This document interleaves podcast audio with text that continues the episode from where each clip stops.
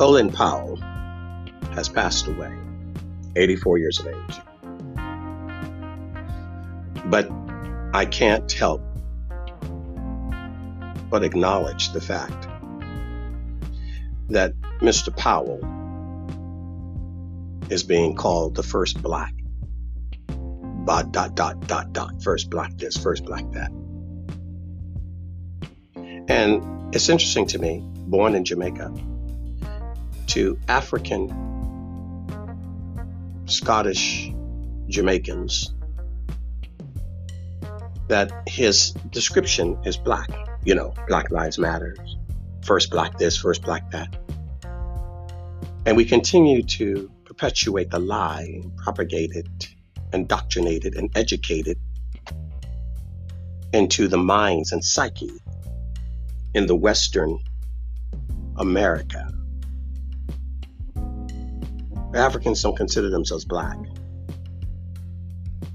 And the truth be known, Europeans don't consider themselves white.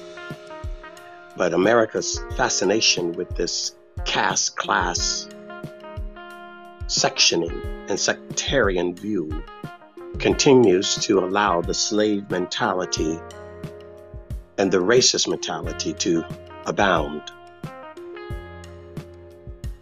And then you can't credit a man for accomplishing anything as a man. You have to credit him only accomplishing as a black, because he's not equal to, in America, a white man. But, oh, for a black man, he's the first black, or he's the first Indian, or he's the first blah, blah, blah.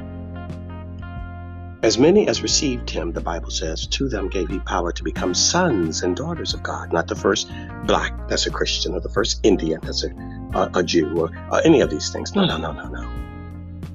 You are human, created in the image of God. And as long as they continue to use these titles, these words, these vocabulary, you continue to be chained psychologically, psychosomatically, intellectually. Words are power, and they hold the psyche captive to the narrative and the terminology. You're not the first black anything. You are a man who was Secretary of State. But as long as they can use those categories, they can dismiss you. 99% of every white Christian I know does this exact same thing. And you find yourself locked into this, not understanding that it's not the pigment, it's the culture, the conviction of culture, ethnicity. There is power in culture and ethnicity, not pigment.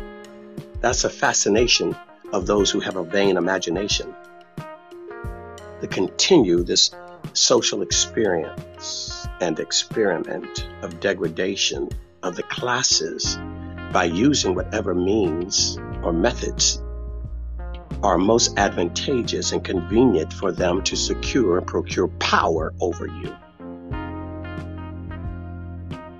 It's an ideological warfare. Always has been. Rather you fire a bullet or chain someone or not, it's an ideological warfare.